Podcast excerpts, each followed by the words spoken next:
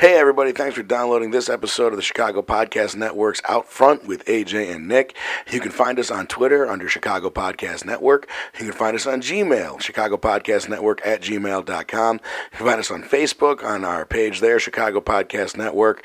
And most importantly, you can support the show by downloading and subscribing to this podcast and all Chicago Podcast Network podcasts through iTunes, Android, and any other device that you use. Hope you enjoy the show. Thanks, everybody. And here we go.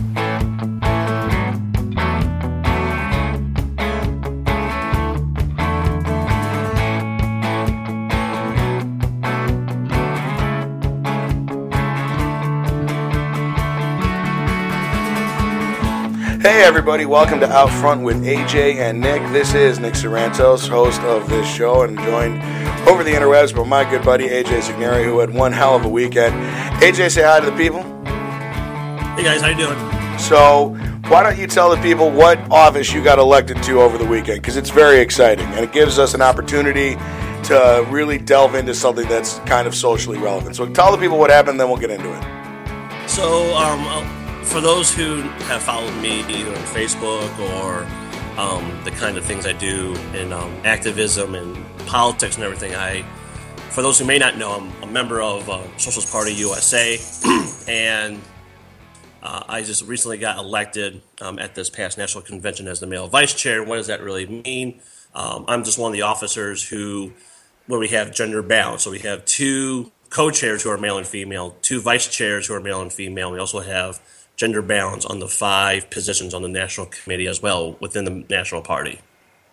Okay, so I never. I mean, I knew that you were in with this uh, with the Socialist Party and everything, but I never knew that you were in, as into it that you would be elected to this. So I want to explain to the people what I want to talk about today, and then we'll get into it a little bit more.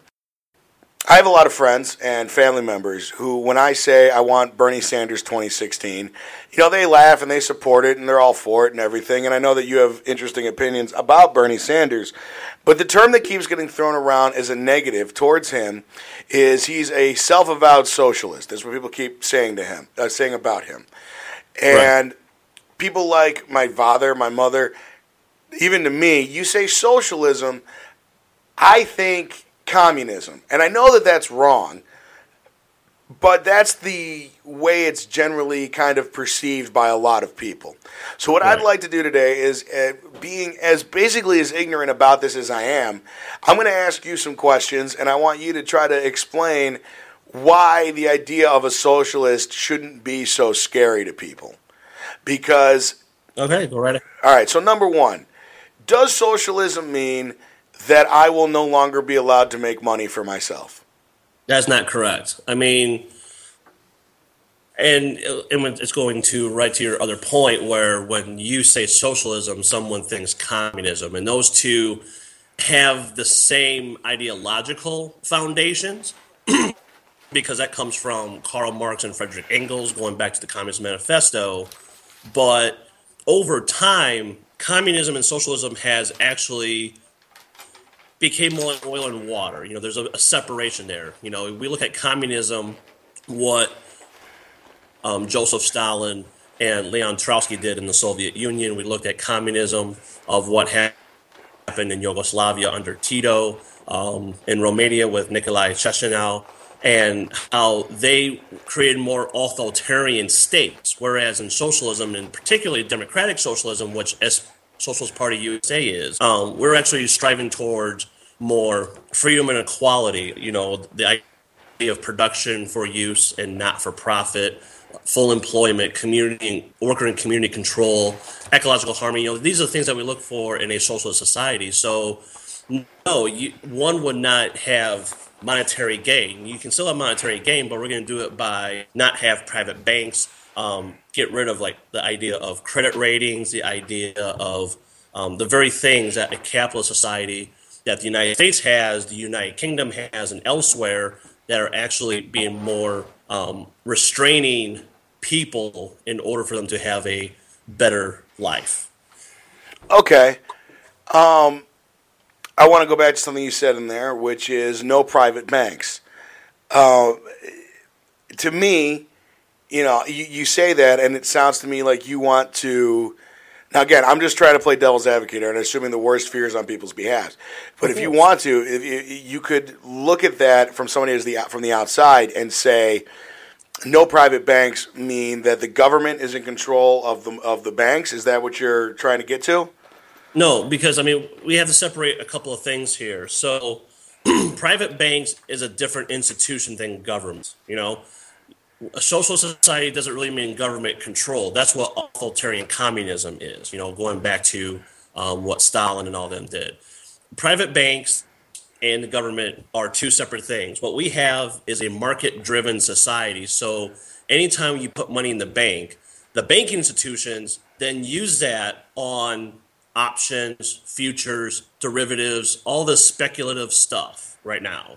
So under democratic socialism, you're trying to get rid of that and just have more like public banks and have that be more invested into infrastructure, into education, into whatever we need in society, you know, because right now you put money in the bank and to Chase, US Bank, BMO, whoever, and you just get inundated with surcharges, um, overdraft fees, and actually playing the market, you know. Whereas we're trying to take that out of the equation and actually inject it into society. So you're basically saying that you want to do with the way the current debt system is run, that you want to free people up so that money just doesn't disappear into the corporate ether.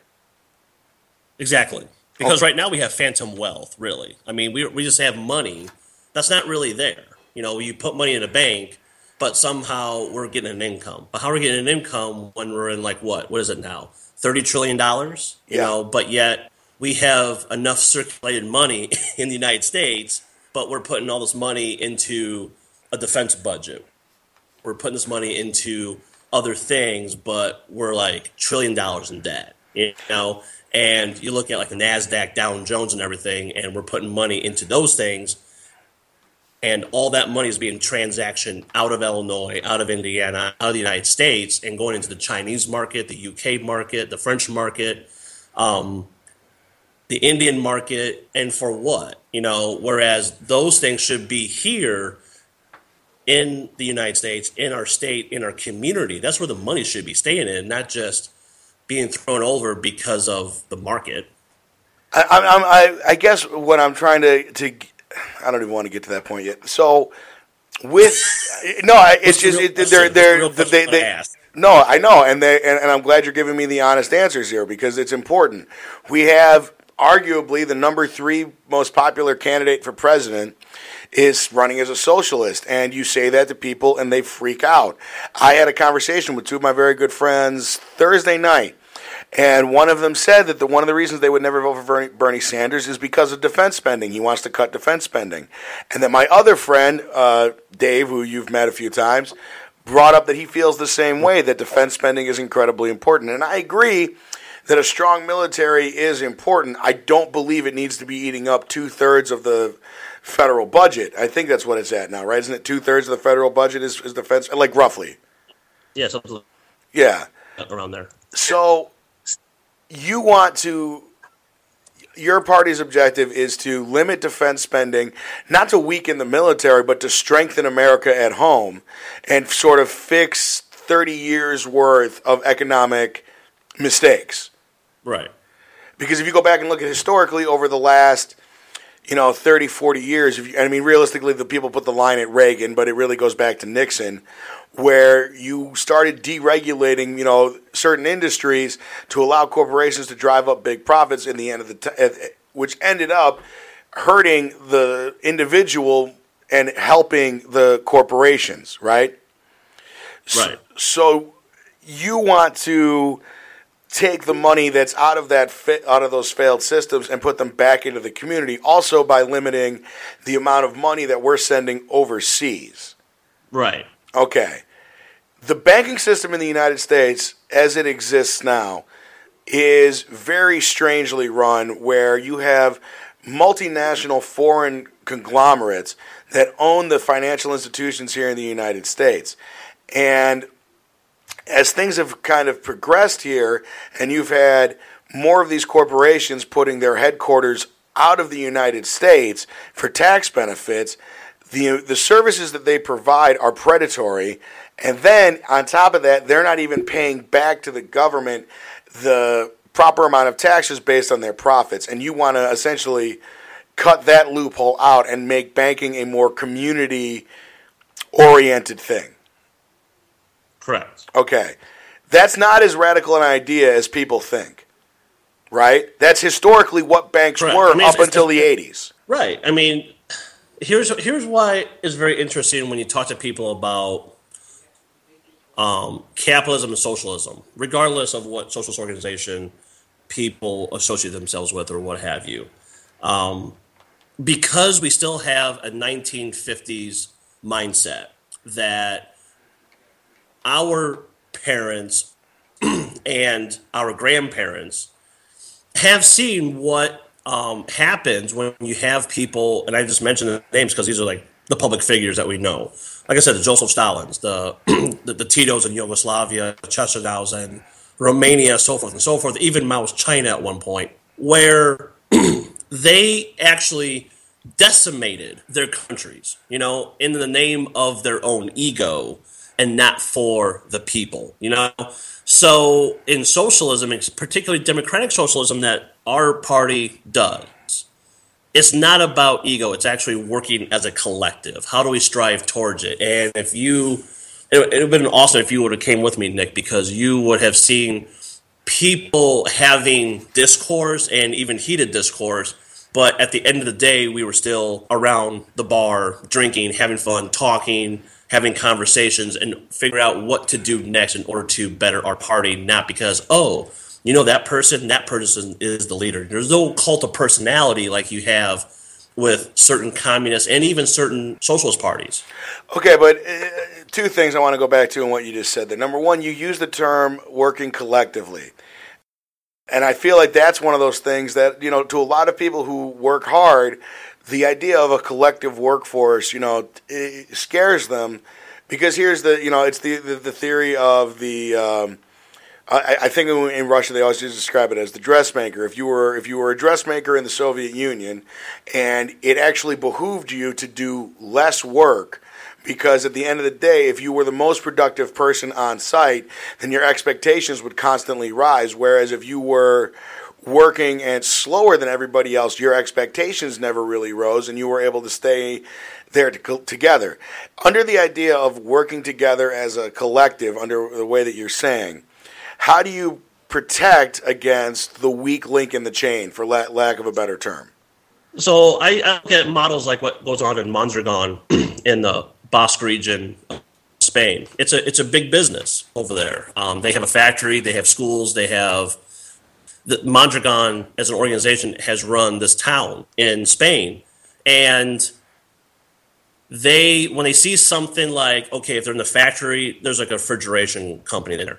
If there's something you know we're not going to have enough work who needs work and they put them somewhere else in the organization. So if they are the quote unquote weak link or they don't have enough jobs they'll put them somewhere else in order to continue on and everything else you know so because what what you described is what goes on currently in conventional business. If you're the weak link, then more than likely your performance rating will be poorly reflected on you, and therefore you will be not having a job any longer. Whereas if you work more in a collective, if shall I say, cooperative environment, you know, you're actually working alongside with your fellow person, your fellow coworker, and you're trying to figure out how to do the work better and not be so isolated and be competitive with your coworker, which you have now in society?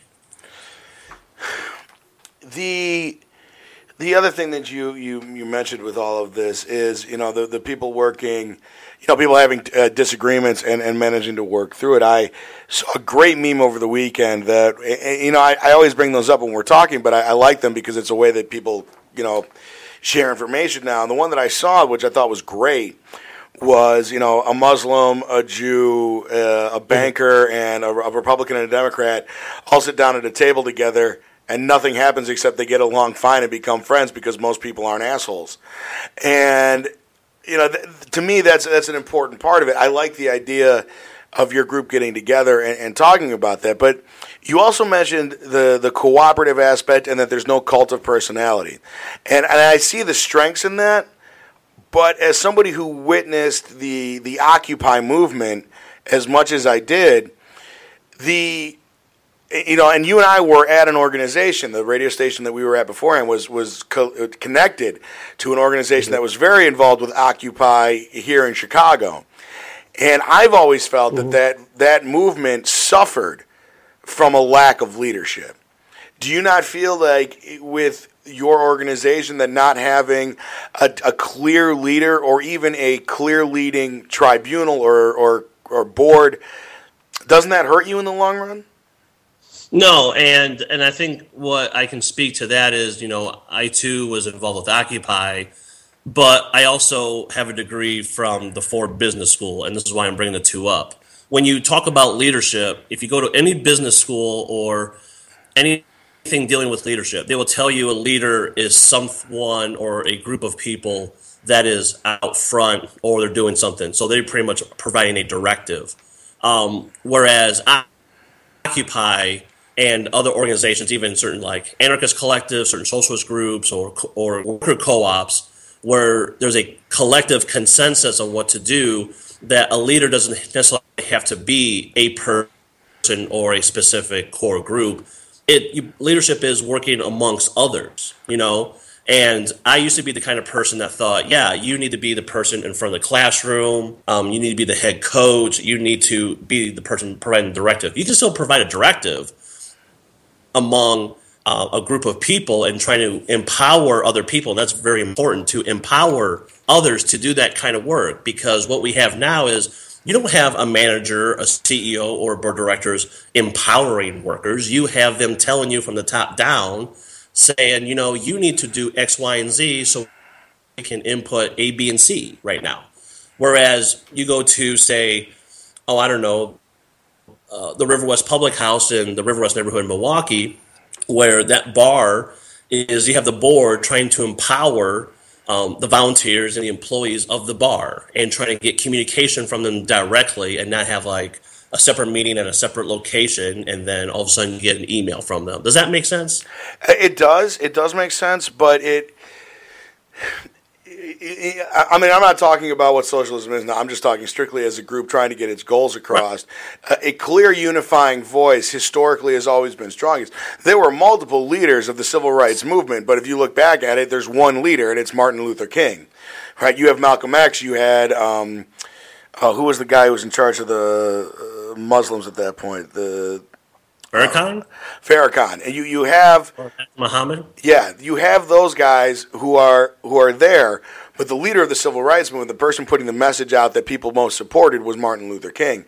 As a result of that, assassination or no, you have a unifying figurehead for people to rally behind. You I see what you're saying because it's in, in, a, in a way it, it, it protects workers and it protects the people from a megalomaniac in a way of, of taking over something that and bastardizing it for their own purposes. At the same time, you lose the ability to send out a, a clear, concise message. But I, I, your way of, of putting it, where you're trying to get everybody's input, is is valid. But I, I feel that perhaps it, it weakens it later, which is why, you know, we've been talking about this for 20 minutes, and, and I want to get because I think when you say socialist, people automatically assume that you, uh, you AJ are a socialist. Therefore, you believe that everything that Bernie Sanders believes, or and vice versa, right? But that's not the case. I might consider myself a Democrat. I don't support all of the Democrats' policies. I support, you know, cutting a lot of these programs that exist in the federal government that don't necessarily work. There are programs that have been initiated that even show some results, but long term now we know don't have any dramatic effect. An example, and I'm sure you'll disagree with me on this, is the Head Start program. Do you know about you know about Head Start, right? Yeah, yeah, yeah. Head Start doesn't work. It doesn't. Not long term. It has short term things, it helps kids get to first and second grade. But after I think it's third and fourth grade, any Head Start kids automatically revert to the mean, and they don't have any special benefits. It's a program that was a good idea, but doesn't seem to work. So cut the funding, cut the spending on it, which is a small amount of money. But you, you know, it's the idea of pennies on the dollar. You keep cutting pennies out of your dollar, eventually you can eat up the entire dollar. You know, and, and to me, I'm just saying as an example, that's one thing that Democrats push for that I'm against. Give me some of the examples based on what you've heard from Bernie Sanders that you are for and that you're against. And I want to get into those issues a little bit. So, one thing we have to be clear about Bernie Sanders is this. And you're right, Nick anyone can say what they are, but in practice, it's something totally different. You know, yeah. because I could say that I'm a fan of Superman, but I really read Marvel. You know what I'm saying? Right. I mean, I can I can say it, but I really don't because I don't have the Superman posters and dress up as Superman and talk about Superman and blah blah blah. You know, whereas with Bernie Sanders is he says he's a democratic socialist. You know, and if you look at what he says, it not the same thing of what I've been describing this past 20 minutes, you know, because what Bernie Sanders is talking about is more about social democracy. And those are two different ideologies. And if you also look at Bernie Sanders, he is part of the Vermont Progressive Party, which is not a socialist organization and doesn't adhere to any socialist um, ideals or agenda at all. So, what he is doing that he just became an independent in a state and the Vermont Progressive Party kind of took over that state, and he's became very successful, and he became the figurehead of Vermont of the Vermont Progressive Party, and that's how people champion around him and everything. Now there are certain things that he says is good, but you know he also, as he said in his last presidential debate, that he supported things of the bombing in Kosovo, and he will go into war, and you know, the, his stance on gun control and everything, which is vastly different than what Socialist Party USA believes in and what a Democratic socialist would believe in and everything. Whereas social democracy, he is trying to paint a certain utopia that only speaks to a certain segment of the nation. Okay. Um, so you're saying I, I, can imagine you like writing a whole bunch of things down right now. No, honestly, what I, what I'm doing is just him. I start? well, no, what I, what I'm trying to do is, is, is keep it. I want to deal with these each issue as they come up because I want people to, to really understand this. I don't want people to not. Basically, what it comes down to is I don't want people to not vote for Bernie Bernie Sanders because they're afraid that he's going to become Lenin. So I want I want to do what I can to dissuade people from that, and I also want. You know, again, the term socialist is a certain issue, and I want to make sure that we're we're staying on it, and so that's why I, am I'm taking notes. But also, you know, you're you're a very eloquent speaker, my friend, and I want to make sure that I give you your due. Thank you, Nick. No problem. To me, it's interesting though the, the idea because Bernie Sanders has said something that I really respect, which is he has voted for things that he personally doesn't agree with because he's the representative of his constituency. I respect that.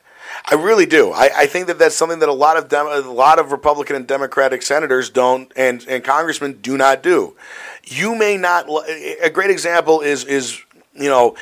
Mitch McConnell in Tennessee. Many people in Tennessee support massive reforms to the coal industry, especially environmentally, and he fights against it because and he'll hide behind it. But if you look at the polls, you know, screw even the Mitch McConnell in Tennessee. Look nationally at gun control. Seven, I think it's now seventy percent of people in the United States support the idea of background, mandatory background checks and psychological evaluations for any gun owners. You know, especially if you've got a crime on your record, you can't get a gun. All of those things, and the the Congress and the Senate are constantly saying, "Well, no, the American people want us to defend, you know, the rights of gun owners." And they say, "Yes, but they also don't want you just giving guns to anybody who wants them." And because of the lobbying and I mean because of the legalized bribery, let's call it what it is, they stand against gun control. Despite the fact that the large constituency of the United States supports it, they stand against it, which is not the job. We didn't elect you to represent us as what you believe. We elected you to represent our beliefs, which means if we tell you we want something, you have to do it. Bernie Sanders has, to his credit, has voted for stuff that he personally doesn't support because it is the wishes of the people he represents, right? That's a good thing. Don't do you disagree? No, I mean that's the nice thing. That's what I've always liked about Bernie Sanders. Um, ever since I got to know him, know of him rather, um, at a very young age, and that is he speaks the reality of what's going on, and he speaks from the hip and all that. And I, that's something I was really admire about him and what have you. Even though there's some things I have disagreed with him over the years, not terribly a lot of things, but there's some things I have disagreed with him on and have supported his stance on certain things, but not all of the stances and what have you. Um, but that's the reality when you come, when you're in the political arena, and that's what the idea of the of politics is. There are some things that you stand hard line on, and there's things that you have to compromise on, and you compromise certain issues because you have to do it in the best interest of your constituents. You have to compromise to move forward on your own agenda, or you have to kind of play chess and say, okay, I'm moving my rook. Oh, that's gone, but I can move my bishop, and I can be successful in the strategy. So, um, so yeah, I'm sure he had to compromise on a lot of things, but the, for the most part, he has also kind of gotten when he's been the center for this long. He has actually pushed a lot of things in order to have a greater conversation, if not trying to help build a, um, in his view, a just society. The you mentioned banking and you mentioned or give me. I'm trying to think of the best way to put this because I don't want you to just be accountable for everything. But I, the generally speaking, give me the idea of how a socialist view of America would work. Starting federal, state, local. Like just a, general idea. I'm not asking you to explain the entire philosophy in, in 10 minutes, but just a rough idea. So, like, like I said earlier, you know, a social society is something that is has freedom and and, and equality in there. So, we're trying to have people like develop um, their fullest potential with other people and be committed to full freedom of um, speech, assembly, press, and religion. Have um, multi-party systems. Have multi-party systems. Um, try to have people over profit, full employment, workers control, the things I just said earlier. Right. Okay. Um, and, but and wait, wait, hold on, hold on. But those are all those are all ideas. Talk to me well, okay, let's let's let's focus it a little bit more. Let's take a, let's take a big company that we all know. Uh, let's go with something really American, Coca Cola, or you want to do beer or you want to do soda? Let's do beer. All right. So you're you own. Trying to think of something that's still American owned because Miller Lite is now owned by Anheuser Busch, which is owned by a German company. So let's see, what's an American beer? Sam Adams. You own Sam Adams. Walk okay. me through how a Sam Adams company works under a socialist America. Assuming, by the way, that's the guy who runs Sam Adams, whose name is not Sam Adams, uh, is running that beer company. So we're ta- so we're talking about Sam Adams. If I was running the business, or no, how the, how hypothetically, how it would function in a socialist society. How it would function in a socialist society, like from how workers get paid. So if okay, so if I was CEO of Sam Adams, how that would look is that all the workers in the brewery um, would have the control of the workplace. And, and honestly, I wouldn't be CEO or have managers. Like all of us will be working. So I would be on the ground level with the brewmasters, um, the people in the the back, the inventory, the docks, and everything, trying to lend a hand. And we all talk unilaterally. We try to communicate what do we need to do is this going to be shipped out? Is that going to be shipped out? We're all handling the accounting. We collectively participate on what the budget would look like. We would go out and, if well, with Sam Adams, you know, probably go out in Boston and deliver it by the trucks and everything. We would talk with the bars or certain vendors that are beer, our product will be sent to and everything. We try to work with them on that. So it's again going back to that collective cooperative environment where there's no hierarchical system in um, Sam Adams. It's all horizontal. Everyone has the same pay. Um, there is no barrier of communication. and you would just be a worker. You would actually be doing something that you like, and you would probably um, at, if not better, than what the going rate is, and you would have lots of time to drink beer. Okay, but and I, you know I got to challenge you a little bit on this because the idea of a horizontal workforce sounds great in theory, but isn't there a place for I mean, look, you're the okay, you're not the CEO, but you're the owner of Sam Adams Brewery, and it's nice that you're yeah. out there working with the dock workers and working with the brewmasters and working with you know the line assembly people, people who are putting the beer into the bottles. But doesn't that take away from your rather important job of making sure that the budget is staying that everything is staying on budget? Isn't there a place in your company for a guy whose job it is to just be an accountant? And I understand what you're saying with everybody gets paid the same, they're working for the company, but to say that is is unfair to somebody who okay, and I'm not trying to be, but you are you're a dock worker right out of high school. You're 18 years old, and your jo- your job is to put the crates of beer onto the truck. That's your job. Somebody else takes the the four years that you're doing that, and they go and they work and they become you know a CPA and now they come and work for Sam Adams and they're in charge of the books. Shouldn't the person who went and worked for that CPA be rewarded for their hard work and schooling? And, eh, you know, they have sacrificed their ability to make money to actually spend money to work at a college or to go to a college to learn how to do things, you know, differently. You don't feel that the accountant should be paid more than the dock worker? Oh no, I mean, I mean, don't get me wrong. I mean, again, we're talking about a utopian. Um, right, right. Okay. I, uh, so now I'm just kind of like walking it back. But, more to your point, you're right. I mean, there is levels, and if you look at different models, like I said on, um, I think it was well, Emilia Romagna in Italy, other worker co-ops have the same thing. You have workers at a certain rate. You have um, accountants paid at a certain rate. But here's the thing: everyone decides that, and I know you know, as human beings, we like to be greedy and everything, but we also have to like have rationale for it, you know. So if we're having someone an accountant and we know that's an important position, should they get paid at 30 an hour versus the worker who's getting paid at 15 an hour, you know? That's a conversation to have because But you're saying at least have the conversation. Right. Whereas, you know, you have a bit I mean, if you go to HR, you just throw arbitrary um, job descriptions with arbitrary numbers.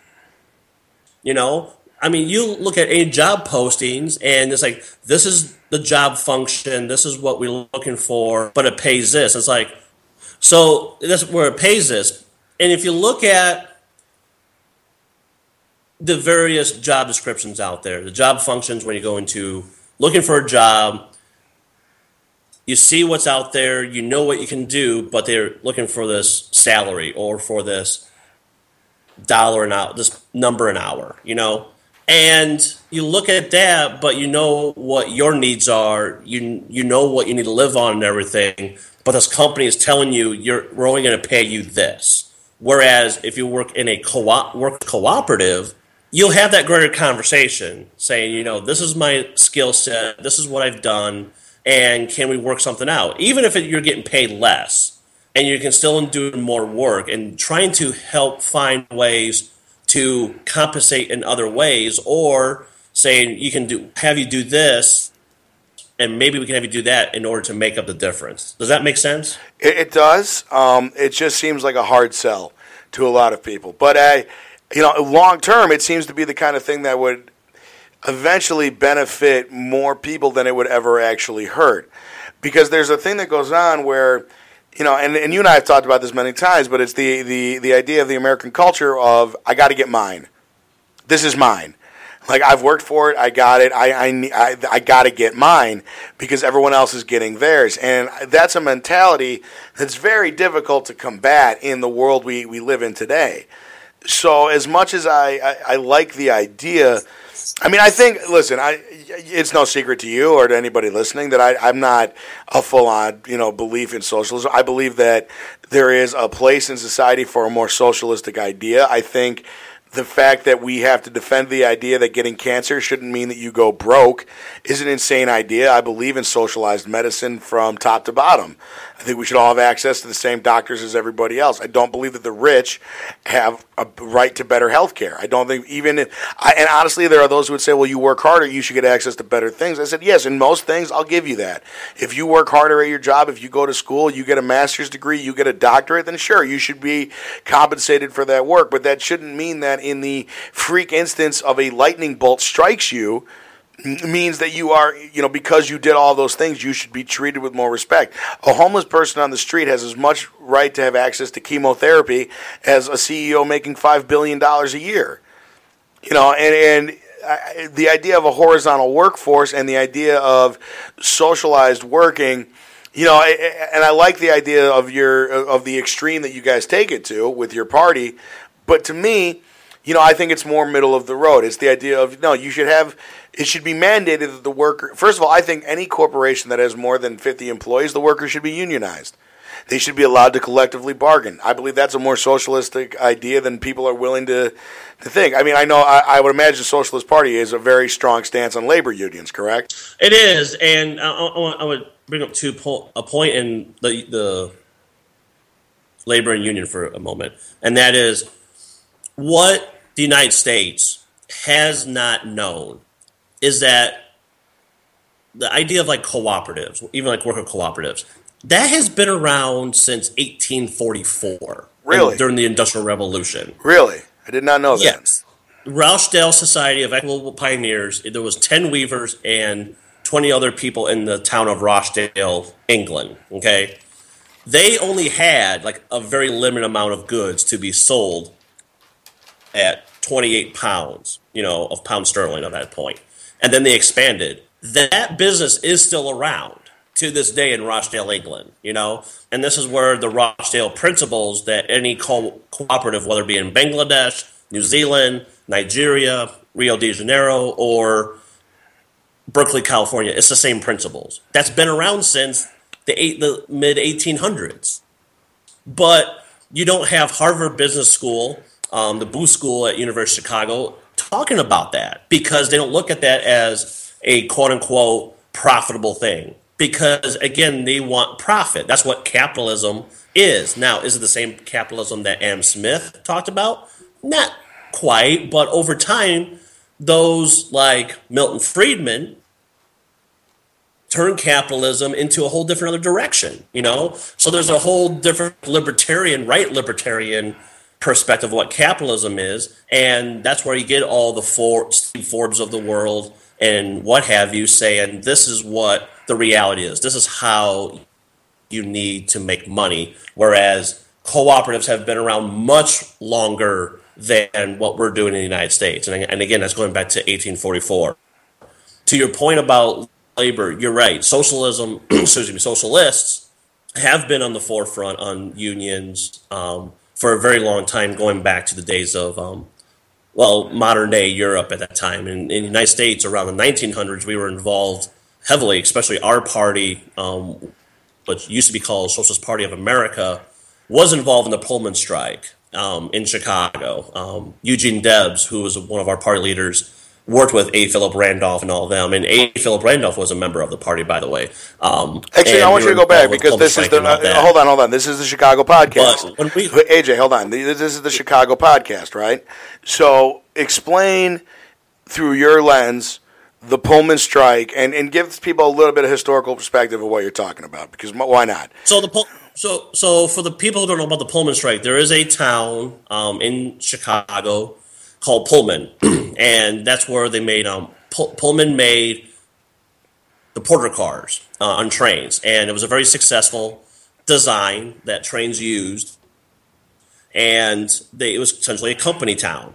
And what the strike was about was the the portmans, the porters that worked on the trains, and they were um, the black workers as well as other workers that worked in Pullman. And so, even though houses were provided, um, there was a social hall, and the, the town is there to this day. Some people actually still live in Pullman. And just recently, and by recently, six months ago, Obama made um, Pullman a federal park right now.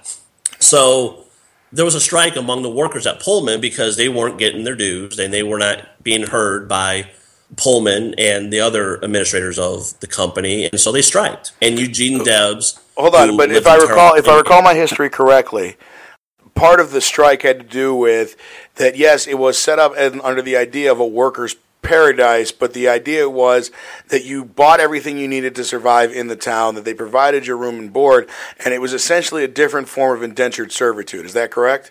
That's correct, but also your paycheck came out of your housing. So right. when you got your paycheck, a lot of stuff got taken out. So your housing, they took that out. Food, they took that out and everything. And essentially, you got like a cheaper check. Even though you got paid a certain way, a lot of things got taken out, kind of like where our paychecks today. Um, but regarding housing and food and all that. Um, and other amenities when you lived in. And then the, the prices were much higher so, than yeah, they would have right, been, and the prices were higher with, than they would have been if you lived in a normal municipal environment. Exactly. Okay. So I, I mean, just wanted people to historically know. And, and um and, and our party was involved with that, you know, from from the word go, and it was a very contentious strike and one of the things years after the haymarket riot in chicago which was another um, spark of fight for labor rights in Chicago and around the and around the United States. The uh, so looking forward at this upcoming presidential election, looking forward at the role that you guys are going to be playing with it. Um, do you guys have any candidates in local elections that you're really pushing for? Um, the only thing we have um, at the local level, we have a candidate named Pat Noble. He's getting reelected. He's running for a reelection campaign for the Red Bank Regional School Board. Um, it's a four-year term, and he got elected. And he's the youngest. Um, he actually went to a, the, one of the Red Bank schools. Um, one of the youngest candidates, um, elected officials that we have, and he's running again this year. And no one's running against him. No one wants to. And it's an open seat. Anyone can run, and no one wants to challenge him to be reelected right now. Okay. The idea that, that I, I seem to find myself constantly having to uh, fight against here with with other people talking about the idea of a socialist uh, candidate, or even that is that to understand that even socialism, it, socialism to me, the one thing that it has in common with many isms is, you know, people say that the United States is a capitalistic society. No, it's a capitalistic society with a lot of socialist undertones. You know, you people look at the, the country and they kind of go, well, we're a capitalist free market society. And say, yes, but we have a lot of rules and laws in place to prevent just rapid, uh, ramp, sorry, rabid profit mongering. People, yes, you are allowed to do what you can to make as much profit. And as time has gone on here, and we've you know lessened the rules, it's gotten worse. But historically, the United States had a lot of socialist uh, leanings in, in just in some basic stuff. You know, the look, the idea of roads is in many ways a socialist endeavor, is it not? I mean, in it, part. I mean, you're right. I mean, we have a mixed economy of some things capitalism and some things socialism. And it, it, it, really, you really have to like peel back the onion a little bit when we're talking about um, the U.S. economy. But we also have to look at China too. China, who was, you know, Mao and his um, cultural renewal program of taking over the empire and made Mao's China and he ran as this Maoist um, communism and everything. But Mao was also a capitalist. So when people say China is a communist nation, it's like, well, how are they communist when you have various corporations in China? You know, not only just ours and others, but they have their own capitalism going on as well. Yeah, they tried back to buy Wayne Enterprises in Dark Knight. They tried to buy Wayne Enterprises yes. in Dark Knight. It was very wrong. Right. Um, Sorry, I had to get the Batman joke in. It's not, it's not a Chicago podcast if we don't mention Batman at least once. right. Um, back in 2003, I had the, the honor of um, meeting with um, Dr. Jean Louis Lee. And, and he was a director of economic development for the state of China, and he was the person that he sent proposals directly to um, the president of China and the council there. And he came to my hometown, and he wanted to know more about the um, rural rural economy, and was trying to propose a, a macroeconomic plan for China. So I took him around various parts of Northwest Illinois and there was one time we sat down and had lunch, and he and I had a very in depth conversation about, you know, China's communism and capitalism and everything. And he told me in 03 that China is trying to move away from communism and, and make it more cap- and more of a capitalist state because the the guard, the new guard in China is trying to transform it from communism to capitalism because they felt capitalism was the way to make more of a profit for China. Okay. This is back in 2003. Right. So, you know, they're still going 12 years later. And I mean, look, transitioning your economy from one thing to another, and the idea of China, you know, converting to a capitalist uh, economy is not new. I mean, this is something that's been talked about since I was a kid in the 90s. You know, the idea of the, I think it was the first, I, you'll know this better than I did, but in 1998, when we, the world, the, the protests outside the World Trade Organization was in many ways protesting a trade deal with China. Is that correct? Oh, you mean the World um, WTO in Yeah. Seattle '99? Yeah, sorry, ninety nine. Isn't that wasn't that a big part of that? The trade deals that we were signing with China at the time, if I remember correctly. It was I- that, but was, but no, no, that was that was in part, but mostly in part that um, Battle in Seattle, as it's referred to, was more about globalization in and itself. So It's- the World Trade Organization, the IMF. You um, leave the the impossible mission force alone, okay? I, I am tired of the International Monetary Fund going in and stealing perfectly good fictitious movie secret agent titles to, to further their own damn agenda, okay? It is the impossible mission force. When you say IMF, you are referring to Tom Cruise and Ethan Hunt. Are we clear on that? You will refer to them as the International Monetary Fund on my show. The IMF fights Russian evil syndicate spy things that upset Tom Cruise. Are we clear? What? Yeah, I lost my mind there. It's fine. It's cool. But I will not let the IMF, the Impossible Mission Force, have their name taken by the International Monetary Fund. One of them, you know, lets Tom Cruise run dramatically, and the other does stuff with money that I don't understand. How you doing? You good? Are you afraid for my mental health? I'm just totally lost right now. Totally lost. I mean, this is a side of you I've never seen before.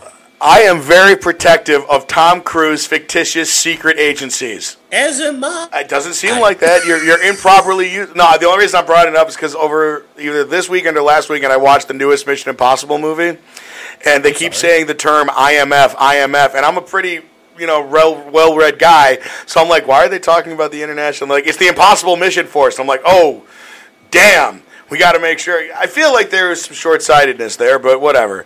No, I'm sorry. I just wanted to have fun with you. But you were talking about the internet. You were talking about something important, and I went off on a two minute thing about how awesome the Mission Impossible movies are. Continue. Or if you can. And it's a stunned silence from the crowd. Yeah. Um, hey. um, the, the whole so I mean to sum it up, was the, the whole idea in '99 was globalization is horrible because, as you said, it took jobs out from the United States.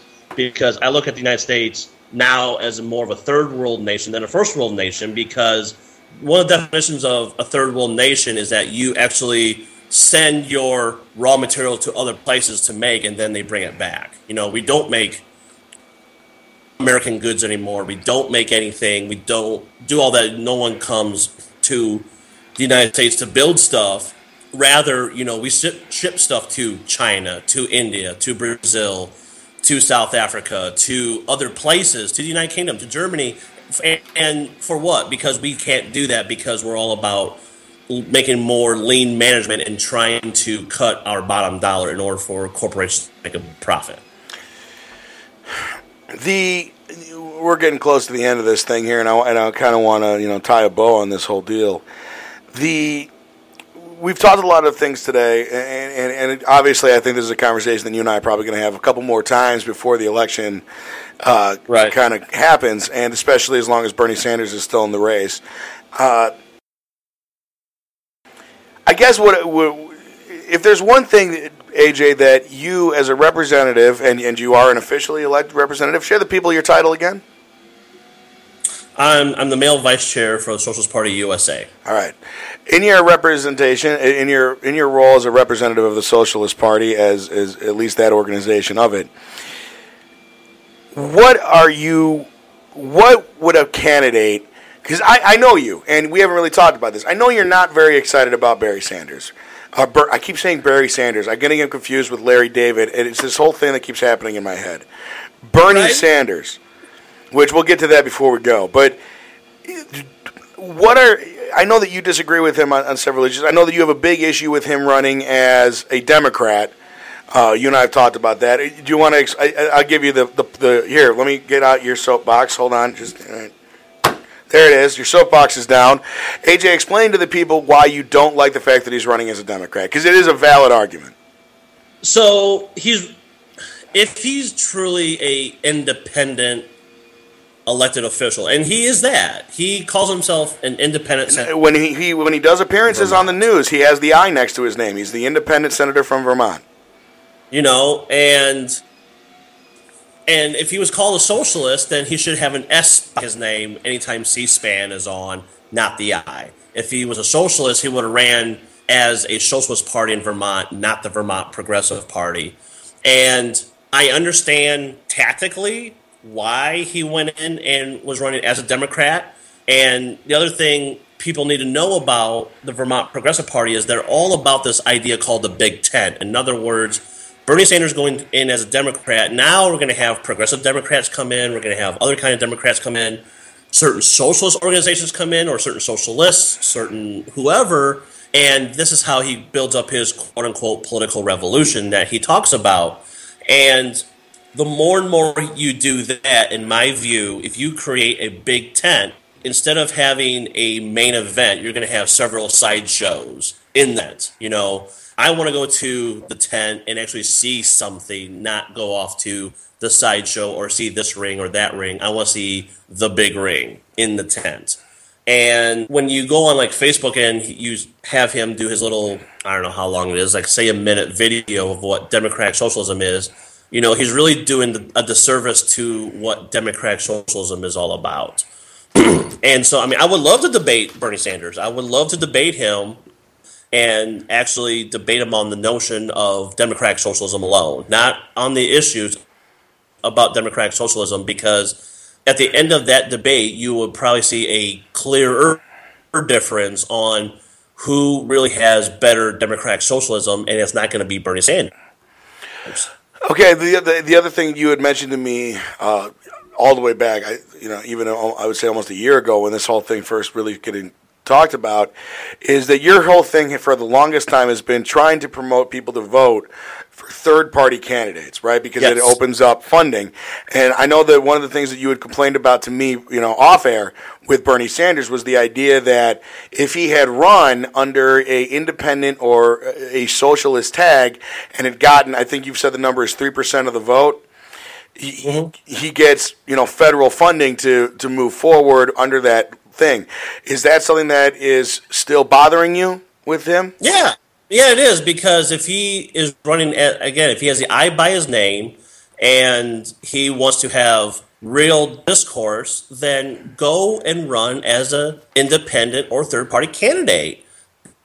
Because while you're running under the banner of Democrat, all the signature requirements to run out is lower. You know, instead of 25,000 signatures in the state of Illinois at minimum to run for president, you know, it's only a few thousand. You know, instead of 100,000 signatures in Oklahoma, you know, it's a few thousand, you know. So he doesn't want to do that. He don't he doesn't want to spend the money, he doesn't want to spend the time, and he sure as hell doesn't want to file a lawsuit which he has bigger coffers than most third parties do, and it would be behoove him if he actually followed suit, or better yet, you know, attack the Federal Election Commission on having universal um, signature requirements, or at least saying, hey, you know, if you want to have greater conversations, let's have a multi-party system. so that third parties and independents can run for office and not negate them by having division of signature requirements. Because at this point, you know, as a Democrat, you can have low signature requirement. It's costs less to do that. It will cost less to pay canvassers to do that and everything. But it will cost more money if you ran uh, a canvas team in New York, Pennsylvania, Oklahoma, Illinois, Georgia, North Carolina, and I'm naming those states because they have high signature requirements. How you know, high is the signature and- requirement in a state like North Carolina? What's that? Well, I'm not. North Carolina isn't the biggest state, you know, population wise. What's the requirement there? 40,000 40,000 signatures. That's like a tenth of the population of North But Carolina. you, but you need a minimum of that, and you need more than just the 40,000 signatures. Okay. The more you explain to me the the way independent and third parties are screwed over by the country, the more it makes me root for them just because I'm a fan of the underdog.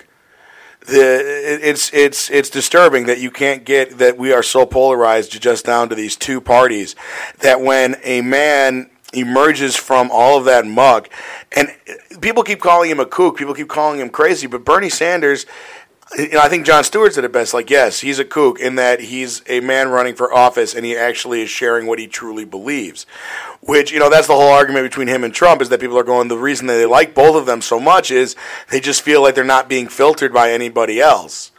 You know, the, joke has constantly been with Hillary Clinton. that Stephen Colbert keeps making it the personality that the Democratic Party has assigned her this week.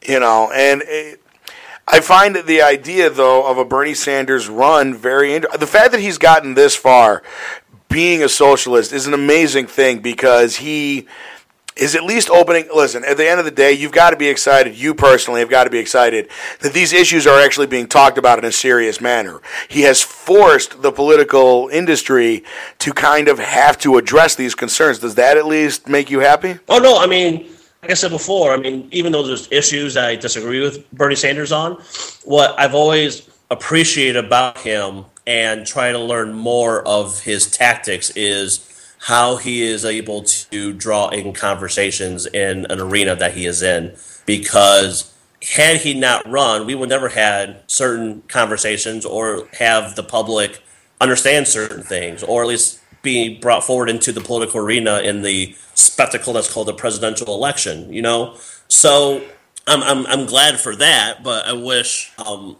I, and I, I'm just going to restate it. I mean, if you're going to call yourself one thing, actually do it, and not just um, think it's something else because it's not. You know, I mean, you can call if you think calling.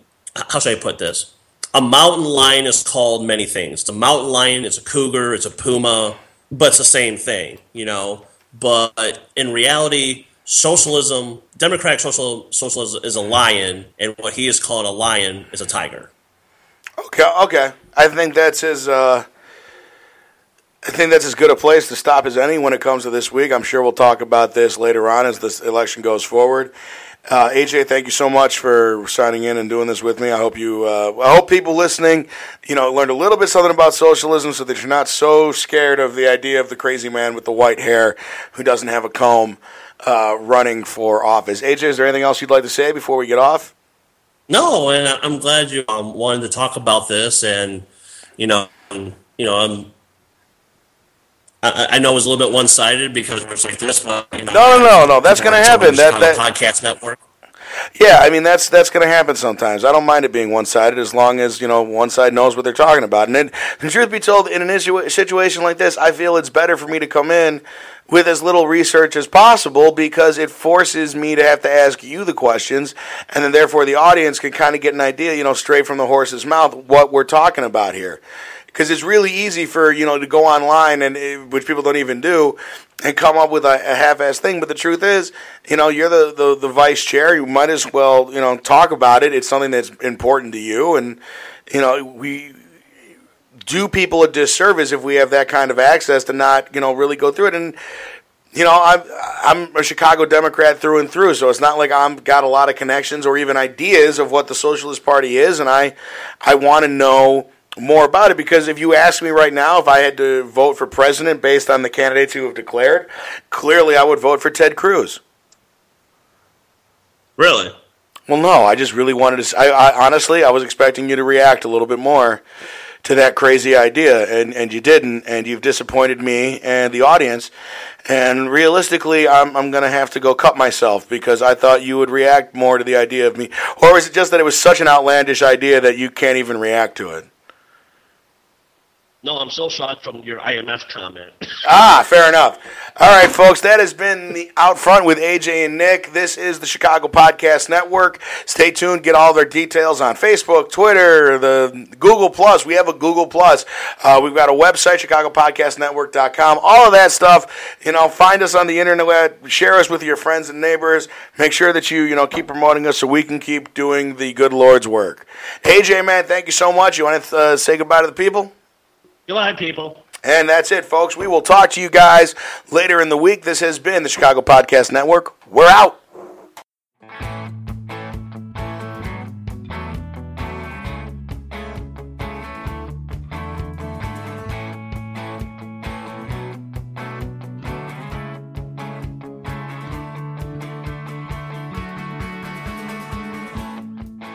This has been a production of the Chicago Podcast Network. Theme music provided by the Free Music Archive.